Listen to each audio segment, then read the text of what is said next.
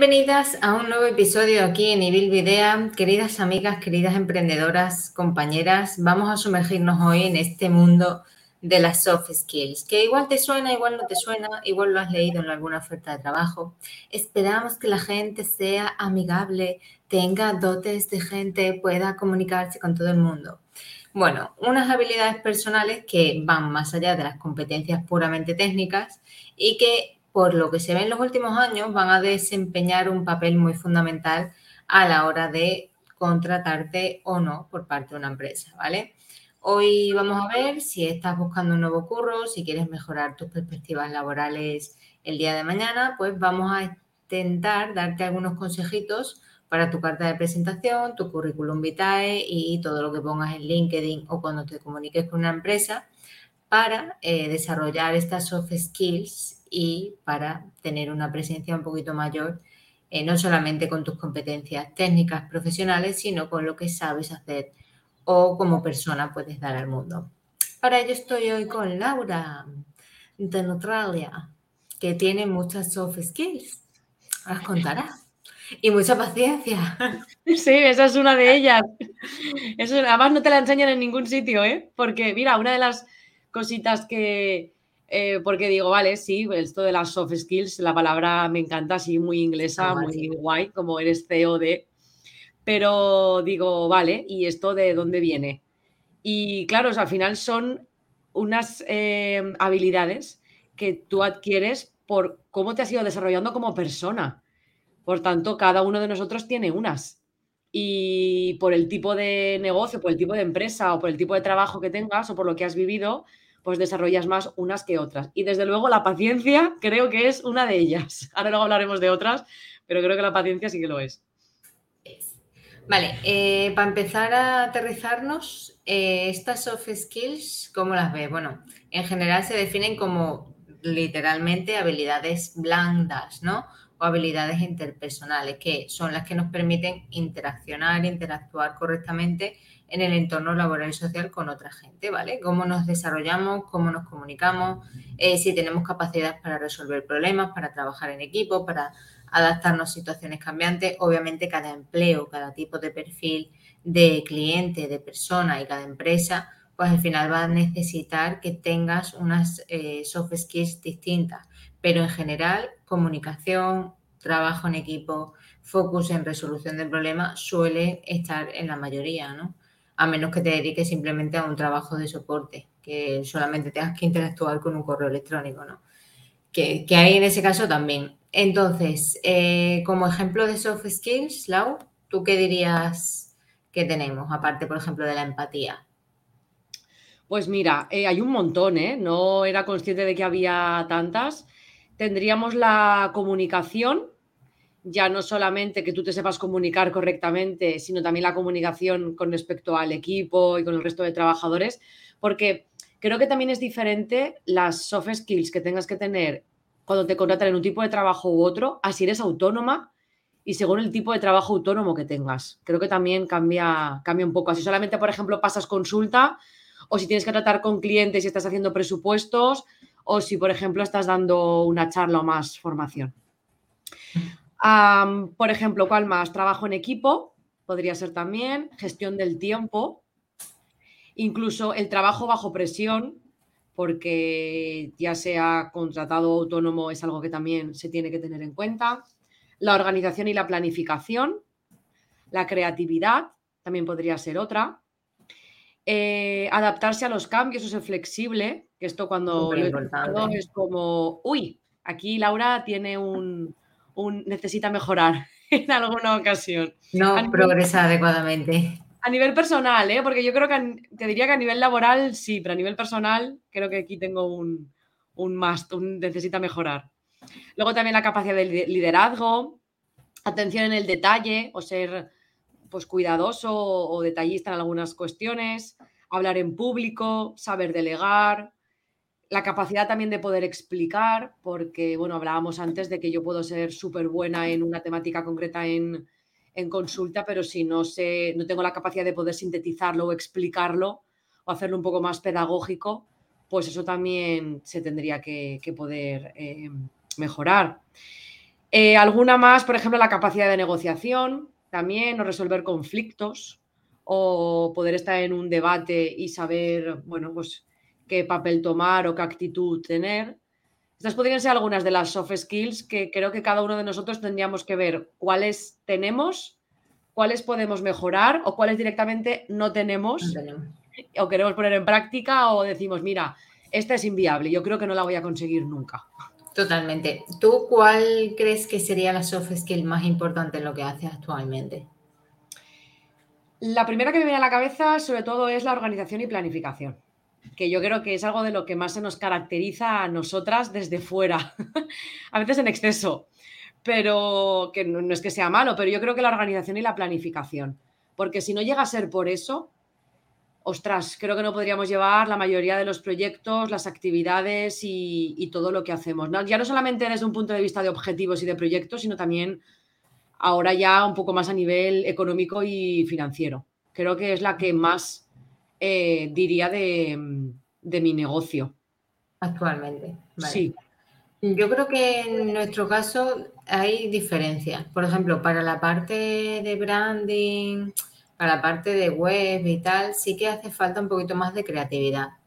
Pero, y quizás para la parte de negocio, más pensamiento crítico, más mm, mentalidad de crecimiento, ¿no? Para cuando hacemos las consultorías. Creo que, creo que ponemos un poco de esas soft skills en los proyectos de la gente. Pero luego a nivel de lanzar las propias webs y, demás, hay trabajo en equipo, aprender constantemente, flexibilidad, compromiso, tener que estar ahí, ¿no? Al final. Y un poquito de empatía. Yo sí que a veces creo que me falta un poco de empatía porque intento decir, bueno, pues si en muchas ocasiones me pasa, ¿no? Pues si era el día 12 y no es el día 12, pues no es el día 12 y fuera. Y a veces incluso me enfado, en plan, pues no es el día 12. No lo lanzamos, ¿no? Y, y como en muchas ocasiones vamos pegando patadas hacia adelante a la agenda, ay, pues falta no sé qué, patadas hacia adelante a lanzar un proyecto, ay, pues falta no sé cuánto, patadas hacia adelante a lanzar el otro proyecto y tal eso sí que me va quemando y muchas veces no lo digo. En plan, no soy capaz de verbalizar solo al cliente, en plan, eh, esto es hasta aquí. Y mm. creo que parte de, ser quizás más sincera con lo que espero de los clientes, incluso los clientes esperan de la propia, del propio servicio, sería muy necesario mejorarlo. La forma también de interactuar, que no sea solamente siempre por mail, ¿no? que al final muchas veces es muy impersonal. Claro. Claro. Es que con lo que estás comentando tú ahora, es que en el propio negocio, no solamente, en vuestro caso, por ejemplo, porque hay como eh, tres... Em, Partes más diferenciadas. Efectivamente. En nuestro caso, claro, aparte de la organización y la planificación, en algún caso la creatividad también es importante a la hora de desarrollar los nuevos seminarios, los nuevos servicios o productos. Esa es una. La gestión del tiempo también, porque en nuestro caso, muchas veces tenemos tiempos límites para poder entregar eh, proyectos, para poder entregar presupuestos o para poder presentarse a lo que sea. El trabajo en equipo, porque aquí Ana y Laura tienen que saber trabajar en equipo, sí o sí. Y mm, luego la, comunicación. Yo creo que la comunicación también es algo que, tenemos en, en Neutralia, no solamente entre nosotras, sino de cara a nuestros clientes, aunque sí que es cierto que todavía hay en algunos que con el paso del tiempo, a veces Ana y yo nos sentamos y decimos, ¿cómo puede ser que todavía estemos cayendo en esta?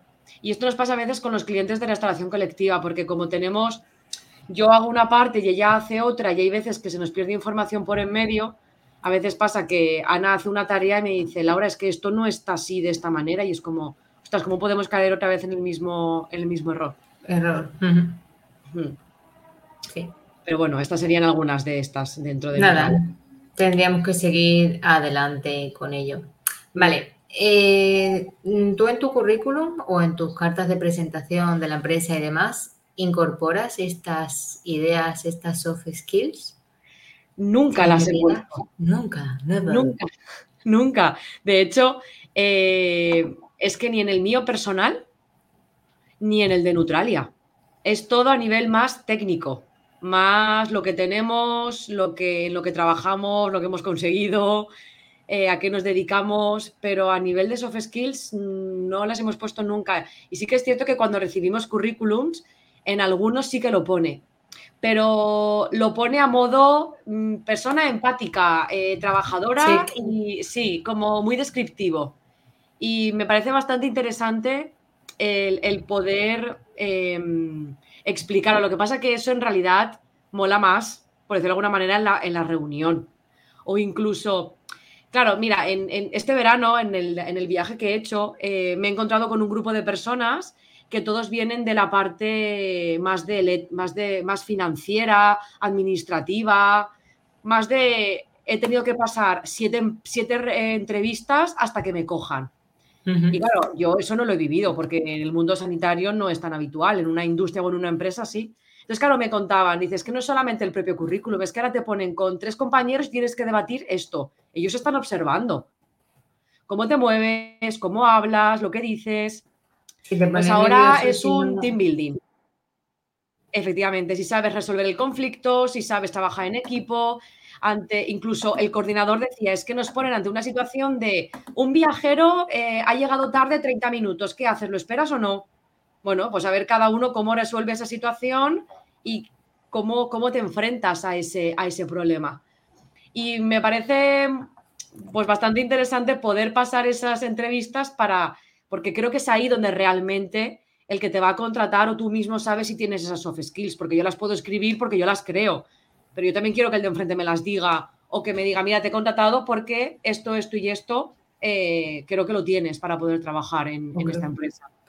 Sí, o creo que me viene bien, o creo que aporta, mm, etcétera. Sí. Mm. Yo sí que decir que desde siempre las he tenido puestas. En, una, en el currículum, en la barra lateral eh, izquierda, en una franja de color que tengo añadida, donde añado eh, redes sociales, enlaces, eh, idiomas y tal. Aparte de, porque claro, la parte, digamos, más de formación la tengo como en el apartado principal, pero esas soft skills las tengo como ahí puestas debajo, digamos, de mi imagen y, demás. Así que siempre me ha parecido interesante tenerlas incluidas o tenerlas añadidas. Sobre todo porque me parecen un valor adicional, no tanto por lo que pones, o sea, por lo que no pones, sino como por lo que pones, ¿no? Porque es como, estas serían o estos serían los valores que yo quiero que me representen o que yo intento seguir. Que mm. muchas veces igual es un intento de, perseguirlos y no son reales o son más expectativas tuyas, pues igual trabajo en equipo súper bien, pero luego resulta que es fail, que mal, que se te da mal, vale, ok, pero igual lo estás intentando, ¿no? O igual te estás formando para ellos, o por ejemplo, yo sí que tengo puesto eh, Lean, Scrum, Kanban, las metodologías ágiles que también se consideran un poco de esta parte de soft skills, ¿no? Bueno, pues todo este tipo de cosas siempre es interesante para que la gente sepa a qué se enfrenta cuando te contrata o cuando está contigo. De hecho, me la acabo de poner como tarea en el currículum de Neutralia y en el mío personal. Adicional. Vale, ¿en alguna ocasión has contado alguna historia de éxito cuando te has presentado a algún cliente, a algún trabajo o algo?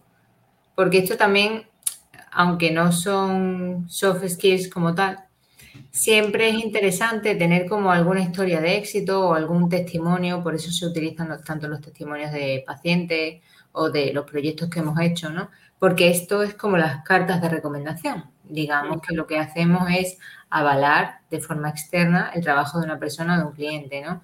Entonces, muchas veces igual algunos testimonios, esto yo lo recomiendo más que en, que en el currículum, en esto, ¿no? En una carta de presentación de qué opinan sobre mí eh, ciertas personas. Cuando estoy, por ejemplo, haciendo una carta de estas que te piden una carta motivacional o una carta de por qué estarías aquí con nosotros, ¿vale? Pues dependiendo de lo largo que quieras que sea la carta, también añadiría algunos testimonios de, oye, cosas que mm, han pasado o gente que me recomienda, ¿no?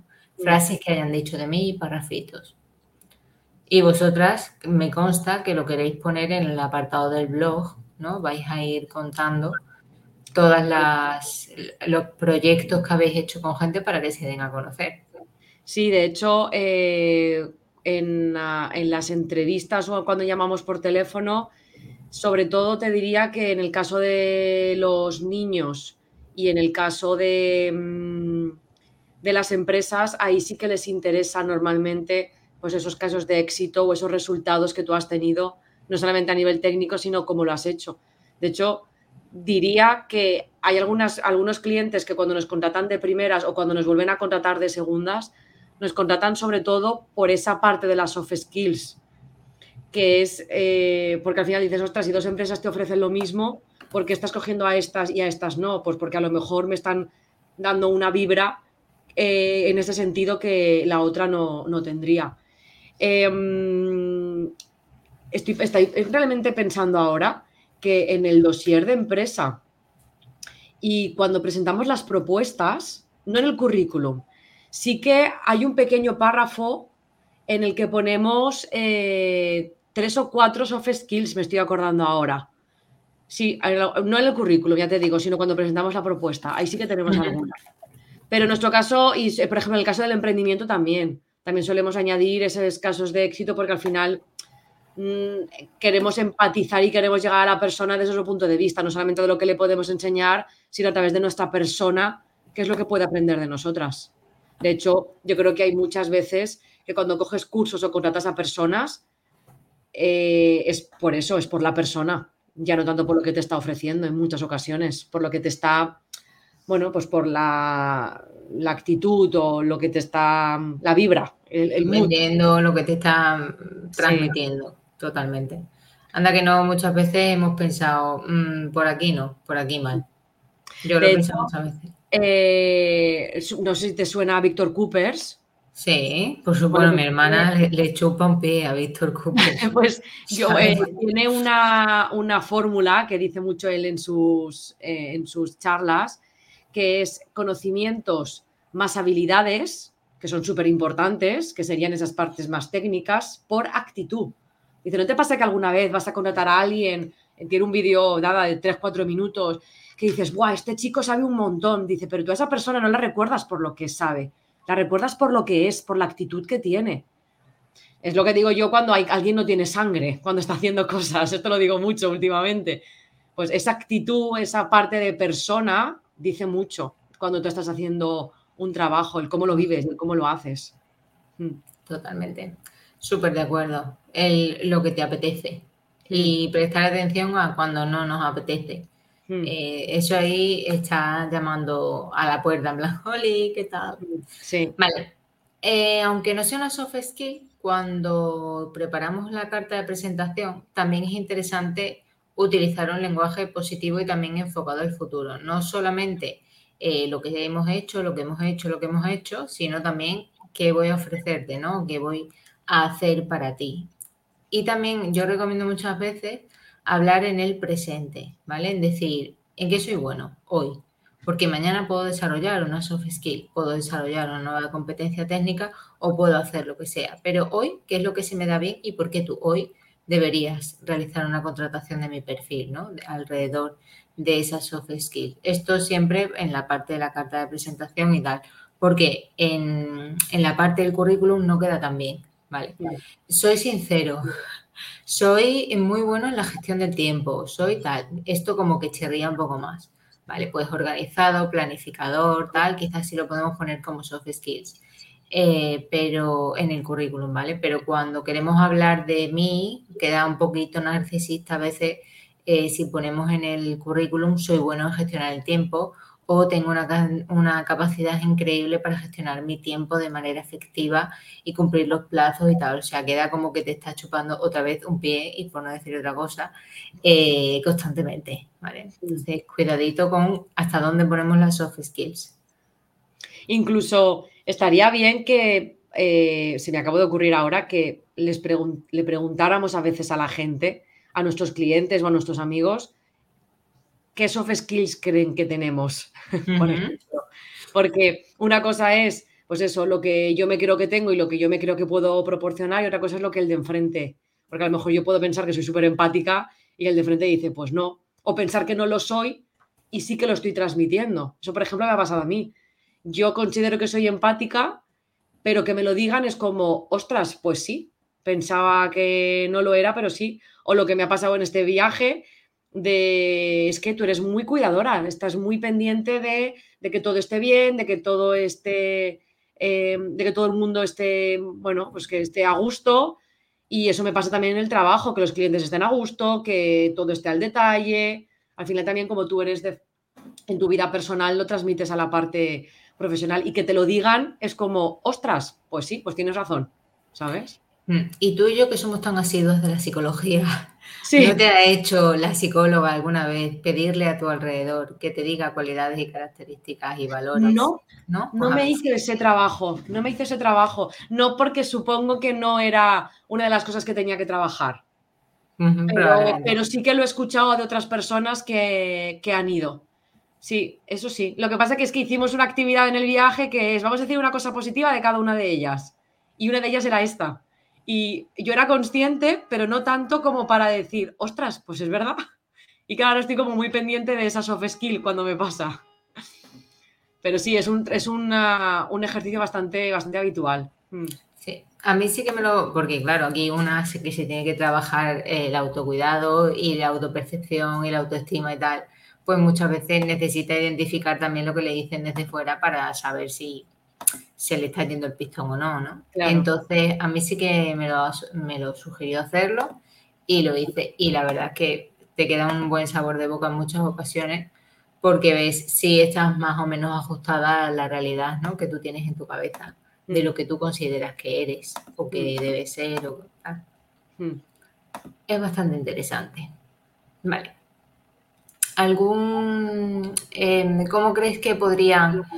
Eh, usarse para bien o para mal una soft skill en, una entrevista de trabajo? O sea, ¿cómo crees que, que yo puedo sacar a relucir una soft skill sin tener que decirlo como tal dentro de una entrevista? Por ejemplo, me decías antes, mucha gente em, ahora te hacen un grupo o te hacen una reunión y te ponen a debatir, ¿no? ¿Cómo podríamos hacer que se viera esas soft skills sin tener que decir, es que yo soy muy empática? ¿No? Quizás decirle a la persona, por ejemplo, estamos en un debate, genial, te entiendo, ¿no? Entiendo lo que estás compartiendo y eh, lo cojo, lo recojo y lo tengo en cuenta. Mi opinión es esta, ¿no? Cómo hablas tranquilo, ¿no? O cómo poder decir tu opinión sin tener que tirar por tierra la opinión de las demás, porque cuando yo muchas veces veo que la gente se comunica mucho con el pero, muy bien lo que me has dicho, pero. Y aquí viene la puñalada. Invalida todo lo demás. A ver, yo creo que es más fácil cuando te ponen en esa situación. Y te lo digo sin haberlo vivido, ¿eh? Pero creo que cuando te ponen en esa situación tienes más posibilidad de poder poner en práctica estas soft skills de una forma más, eh, más directa, más práctica. Em, si no, lo que se me ocurre, porque claro, hay algunas entrevistas en las que no te dan esa oportunidad, pues llevar tú esos ejemplos, lo que hablábamos antes de los casos de éxito. Pues mira, en esta situación pasó esto y se pudo resolver o yo hice esto en esta circunstancia. O mm, en este caso teníamos que crear tal y dentro del equipo estábamos tales personas y yo hice esto y salió esto. Como llevar tú esos ejemplos o esos casos prácticos para que el de enfrente vea que aunque no te lo no te esté dando la oportunidad con más gente, pues que tú sepas eh, cómo has sabido desarrollarlo, por decirlo de alguna manera. Hmm. Totalmente, muy buen ejemplo ¿eh? y muy buena idea. No sé, a mí no se me había ocurrido, o sea, sí que a veces te preguntan, te preguntamos, ¿no? Te pregunta la gente, oye, y en, tu trabajo tal, ¿tuviste algún compañero o tuviste algún conflicto? Y tú siempre no, cuando a lo mejor te llevas a matar con alguien, ¿no? Parece que es negativo eh, haber tenido un problema en un trabajo cuando realmente lo positivo es haber tenido un problema en trabajo y haber sabido resolverlo de la mejor forma posible o según las herramientas y habilidades que en ese momento, con las que en ese momento contaban, ¿no? Que muchas veces la gente se calla, ¿no? Esos problemas que suelen haber en los curros y muchas veces, pues bueno, decirlo no es malo. Vamos, yo al menos como lo, como lo interpreto cuando he hecho entrevistas de trabajo. Eh, a la hora de desarrollar estas soft skills, em, ¿qué opinas o qué dirías de la autoconciencia y el autoconocimiento? ¿Creemos que sabemos identificar esos puntos fuertes o que la gente está perdidísima? Yo creo que cada uno... A ver, tus alumnos, ¿identifican estas soft skills? Eh, eh, ellos mismos, si saben identificárselas ellos mismos, ostras, no sabría decirte, es que sabes qué pasa, que es que yo estoy con ellos cinco días Y bueno, sí que veo, por ejemplo, en el caso del trabajo en equipo, eh, que veo que algunos no la tienen desarrollada y les da bastante igual. Hay algunos que sí, que enseguida se ponen a trabajar en parejas o a trabajar en equipo porque es lo que tienen que hacer, pero hay otros que se pueden trabajar en de forma individual y es como, chicos, os doy la oportunidad de que lo hagáis por grupos o por parejas para que podáis debatir, para que podáis compartir con el resto de compañeros y demás. Eh, está el trabajo en equipo y luego la empatía yo creo que es así que la tienen más o menos, porque cuando entran a consulta y demás Creo que incluso algunos empatizan en exceso con los pacientes. La creatividad, algunos a lo mejor la tienen. Mm, puede ser que algunos la tengan, no mucho, porque todavía están ahí desarrollándose la parte de la educación alimentaria. Pero yo creo que conforme más... También es cierto que yo los pillo con 20, 20 21 años. Entonces quizás me parecen todavía jóvenes y pipiolos como para ese autoconocimiento y ese autodesarrollo para decir, ostras, soy consciente de esto y tengo que mejorar o tengo que desarrollar esto otro. Hay algunos que sí, ¿eh? pero hay otros que no. Entonces, mm, no tengo la capacidad con los alumnos con los que yo trato como para ver si tienen ese desarrollo propio de estas, así como yo sí, decir, yo por ejemplo soy muy consciente de que a mí no me gustan los conflictos y los intento evitar. Y eso a veces hace que no pueda dar mi opinión o que no quiera darla por evitar un conflicto. Entonces, como yo soy consciente de ello, según las circunstancias, lo hago o no lo hago, porque me conozco. De hecho, puedo poner un ejemplo ahora mismo que acabo de ver en las noticias. Bueno, pues con todo el caso de, Daniel Sancho, ¿vale? Ha salido el padre diciendo, pidiendo disculpas porque dice, ayer no me comporté bien con vosotros. Dice, yo soy, yo soy consciente, decía, de que en esa situación lo que hice fue creerme fuerte y entonces fui un poco de, de sobrado y de todo como muy tajante y no fui muy, dice, yo como eso me porto siempre muy bien. Dice, pero yo evitador. efectivamente, yo quería aparentar a una persona que no era. Dice, yo me conozco y fui consciente de que lo hice de esta manera. Yo soy consciente de que muchas veces me comporto de cierta manera pues porque, pues, pues mira, pues porque en ese momento... Porque, porque soy así no he conseguido cambiarme, aunque haya empezado a hacer el proceso. Lo que pasa es que creo que tenemos que ser conscientes de lo que tenemos y hay muchas veces, y, yo se lo he dicho a ciertas personas, decir, esto yo no lo quiero cambiar todavía. y ya está. o sea que también creo que tenemos que ser capaces de, pues como cuando alguien nos dice, y esto yo no lo quiero cambiar a nivel de nutrición, pues esto yo de momento a nivel personal o a nivel de este tipo de habilidades no lo quiero cambiar. ¿Llegará el momento? No lo sé, pero... Puede que sí, puede que no. Mm. Fíjate, yo en mis alumnos, aunque son también más mayores, sí que reconozco el tema del trabajo en equipo. He tenido varios perfiles en la, última vez que di clase que no había forma de meterlos en los grupos, de meterlas, porque eran chicas además. Y era como, de verdad, esto está siendo tan fácil, tan dinámico y tal, que no sé cómo te quieres escapar cómo prefieres hacer las cosas por tu cuenta, por ti sola. Entonces ya al tercer día resucitó entre los muertos, ¿no? Al tercer día ya me senté con la persona, con varias de ellas, y le dije, a ver, mm, ¿te llevas mal con estas compañeras? ¿Te ha pasado algo? ¿Tienes alguna movida mm, tal? Y bueno, entre que soy introvertida, entre que es que echo de menos a mi familia tal porque estaban fuera tal, y tal, esas cositas las fuimos limando, pero yo lo que les decía, no entiendo cómo pudiendo interactuar y aprender con otra gente, pudiendo enriquecerte, pudiendo ver más ideas, eh, no, no, quieres saltar ahí, ¿no? ¿Qué es lo que te da miedo? Que la tuya no sea la más válida, no ser perfecta, no ser la mejor. Y empezamos a ver ahí de la autoexigencia que cada una tenía. Hmm. De que si lo hago yo sola va a ser mejor que si mm, lo hacemos entre más. Eh, no, porque va a ser más como tú quieres, pero no tiene por qué ser mejor. Hmm. Y luego en, el tema de mm, algo he comentado, he visto antes, he pensado antes, así, ah, el tema del pensamiento crítico. Parece que yo voy allí, suelto lo que me da la gana y todo el mundo asiente. y es como, la estoy colando al 3000 y esto a lo mejor lo dije ayer o antes de ayer y todos estáis asintiendo con la cabeza en plan, hostia, verdad. Y es como, no, no, no, al final de la clase os voy a dar la puñalada y os voy a decir, esto que os he contado antes, eh, o no atendisteis ayer o no os ha llegado la onda o algún tipo de fricción, muro o algo ahí aquí en la clase, porque no lo estáis, no lo estáis gastando, no lo estáis pillando.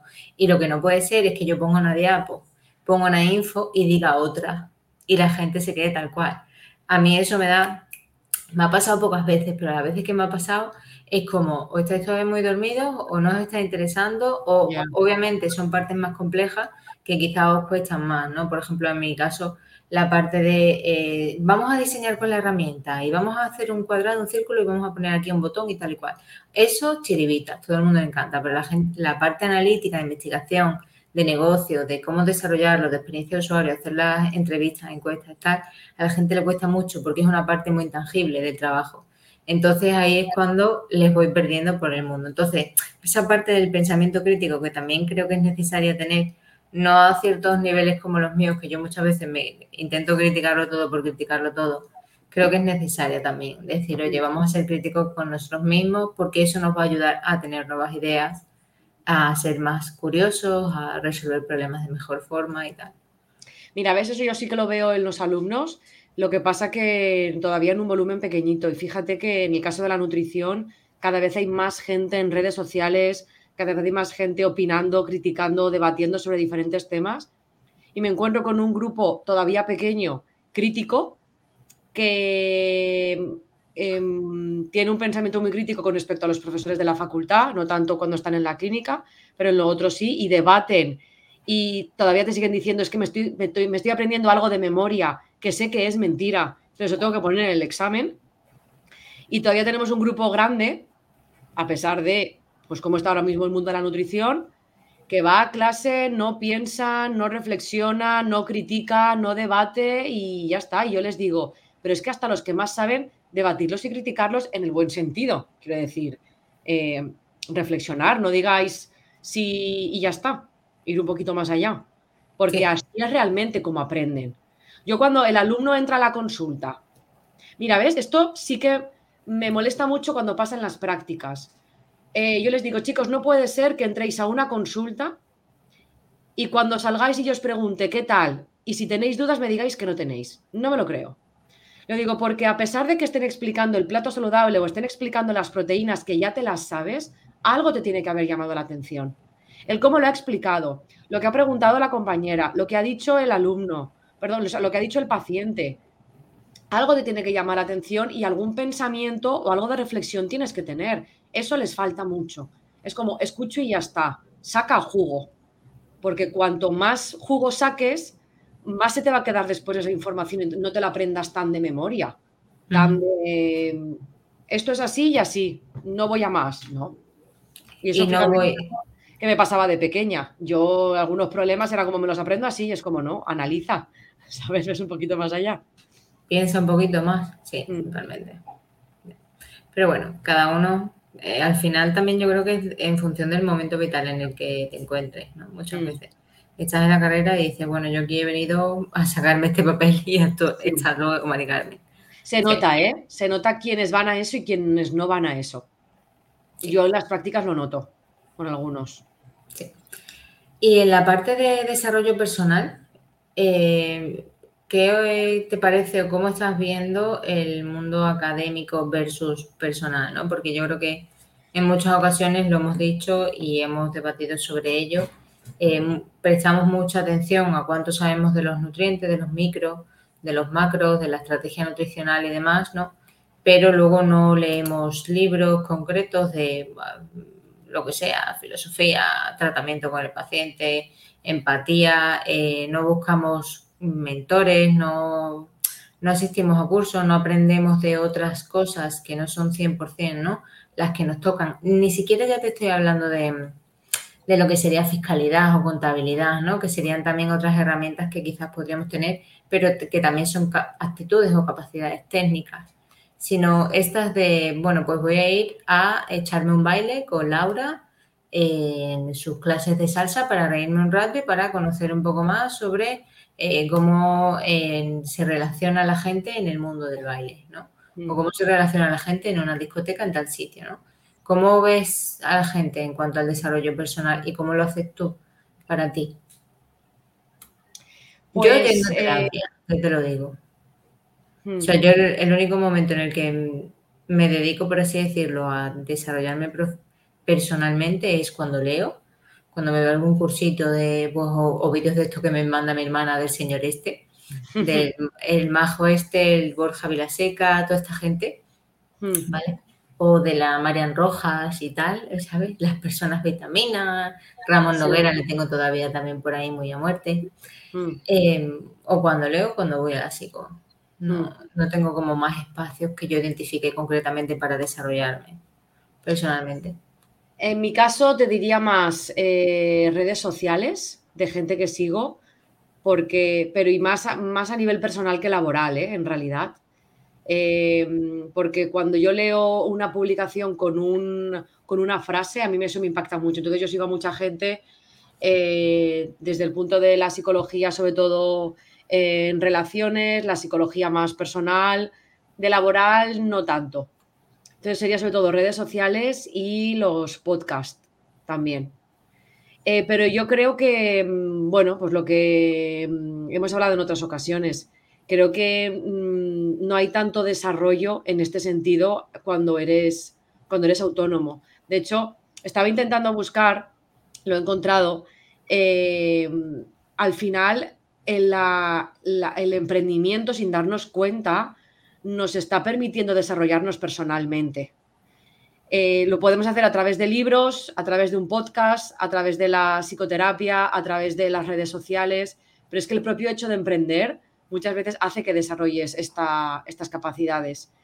Y mm, te permite pues, tener más autoconocimiento, a lo mejor te estás poniendo a prueba en ciertas circunstancias que tú no eras consciente, de tener una actitud también, porque al final eh, la, tener una actitud emprendedora, creo que lo, yo siempre lo he dicho, que no solamente es a nivel profesional, también lo es a nivel, a nivel personal.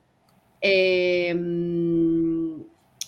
y luego, en el caso de, libros, mira, yo estuve leyendo durante la pandemia eh, el libro de inteligencia emocional de Daniel Goleman. No me lo terminé de leer, pero me pareció súper interesante porque me di cuenta de en una circunstancia y, por ejemplo, es un día que llueve.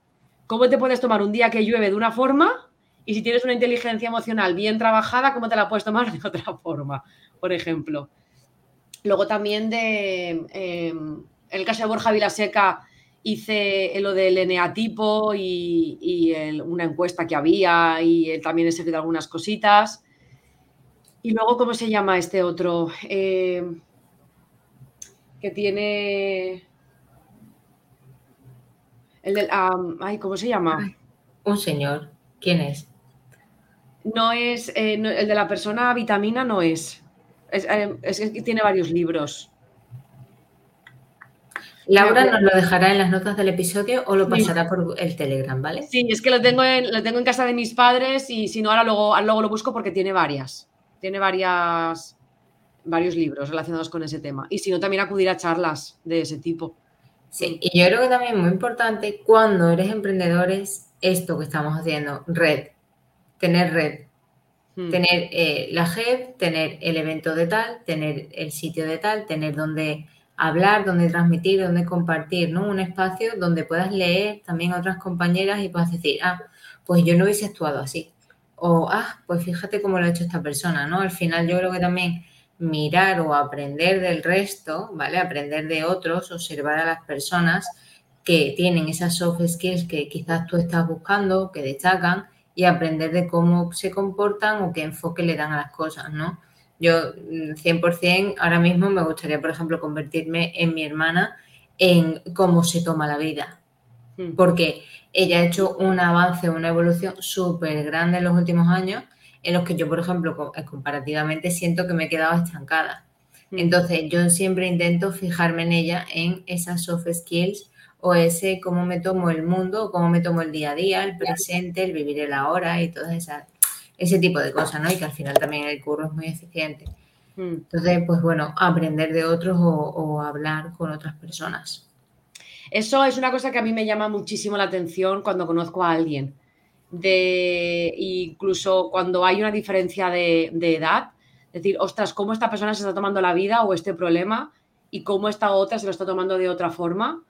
Y yo creo que esto, las experiencias, eh, la mochila, que digo que decimos muchos, creo que hace. Y fijarnos en estas personas, yo creo que puede ser muy interesante para decir, ostras, ¿cómo se lo está tomando este y cómo me lo estoy tomando yo? Diferentes. Hace poco me pasó una cosa con mi hermana que es como, porque, porque yo soy muy reflexiva en ese sentido de, ¿por qué me lo estoy tomando así? Porque en realidad no debería de tomarme yo esto así. O porque esta persona o circunstancias que están cambiando que dices, ostras, mm, esto, eh, a ver, mm, ¿por qué me está costando adaptarme? Y aquí yo creo que en todo esto también, bueno, igual las expectativas también juegan un papel importante. Totalmente, lo que, y lo que tú esperas también de ti misma. Mm, mm. Y de lo que, cómo esperas que esa entrevista de trabajo vaya, o de lo que te conteste esa empresa, o de las ganas, el interés que tú tengas en que salga, por así decirlo, ese curro, ese trabajo adelante. Mm. Totalmente. Pues no sé, yo creo Lau, que lo último que me queda por preguntarte es ¿cuál crees que es la más difícil para ti a la hora de desarrollarla? ¿Qué pues, te, te bloquea? Tengo dos. Una, la negociación. Eh, no la llevo bien y está relacionada con la otra y es el no entrar en conflicto con la otra persona. No me gusta. Hay ciertos debates que no me gustan abrir o que no me gusta tener. Y sé que es algo que tengo que, que mejorarlo mm, mínimamente. No te digo 100%, pero mínimamente sí. Porque me ha pasado incluso con amistades. Amistades que han sido pareja, que es como, mojate y es como, no quiero mojarte en el buen sentido de, oye, ¿tú qué opinas? Y es como, no quiero opinar porque entonces me pongo de un lado o de otro. Y es como, bueno, no pasa nada. Es que igual tienes que hacerlo. ¿Sabes? Igual tienes que ponerte de un lado o de otro porque tú tienes una opinión. Pero es como, ay, no quiero hacer sentir mal a la otra persona. Ay, no quiero que le sepa mal bueno, pues igual diciéndolo de buenas formas, igual tienes el poder de poder hacerlo. Pues todavía tengo... Y en la parte de la negociación, sobre todo a nivel de, presupuestos. Ahora también te digo, en este viaje he negociado como la que más, ¿eh? Sí, ella regateando. Pero bueno, esto ha sido ya negocio, regateo, rateo. Pero a nivel de empresa me cuesta un poco, me cuesta.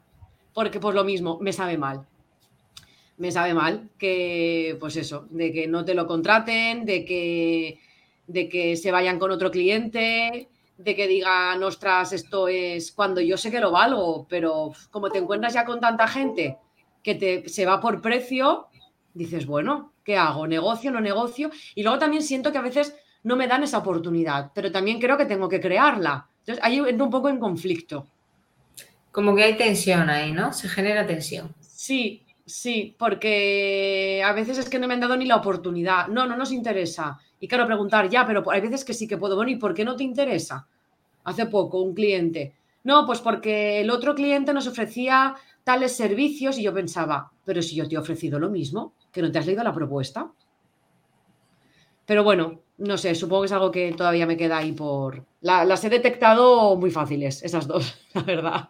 Bueno, identificadas para trabajar en ellas. Mm. A mí últimamente, bueno, la gestión del estrés llevo dos años así mm, con una baja capacidad de gestión del estrés. Creo que no me tomo las cosas como me las debería tomar, creo que me debería relajar un poco con la vida. Que me estreso simplemente por presionarme, ¿eh? no es que oh, luego vaya a salir un curro excesivo o magnífico. Y ahora, eh, en este último arranque de temporada, la gestión del tiempo.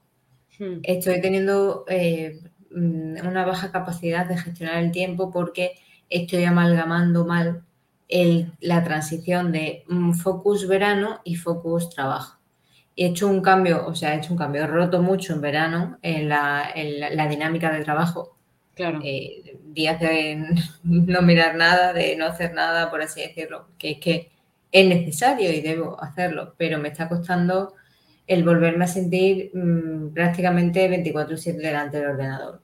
Hmm. Que no lo estoy, pero sí que tengo esa percepción, ¿no? De cuando salgo, cuando hago algo, volver aquí y volver a, eh, pues eso, a, intentar gestionar el tiempo de alguna otra forma.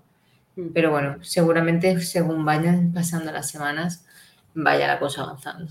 Confiemos en ello. Pues sí, lo creo que una de las cosas más importantes para un cambio es ser consciente.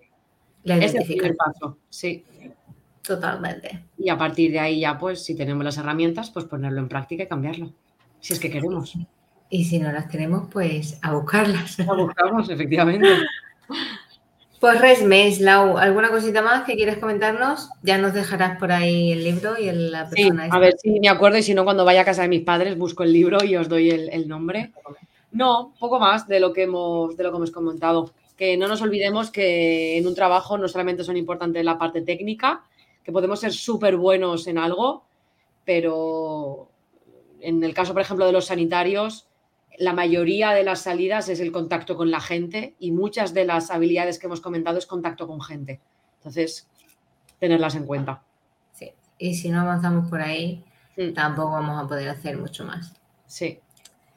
Pues nada, queridas, ya sabéis, nos leemos, os escuchamos en el grupo de Telegram, comentadnos qué se os resiste más en cuanto a soft skills y como ya hemos dicho muchas veces, pasarnos los currículums y le echamos un vistazo o cualquier carta motivacional si os queréis presentar a un nuevo trabajo o, por ejemplo, empezar un nuevo proyecto con algún ayuntamiento, algún espacio lo que sea. No todo es currículum porque entendemos que de emprendedoras pues no vais a sacar mucho a la palestra el currículum, pero seguro que es necesario desarrollar o desbloquear esas soft skills que en muchos proyectos o en muchas nuevas colaboraciones necesitéis y compartáis con mucha más gente. Nos vemos en la próxima. Adiós.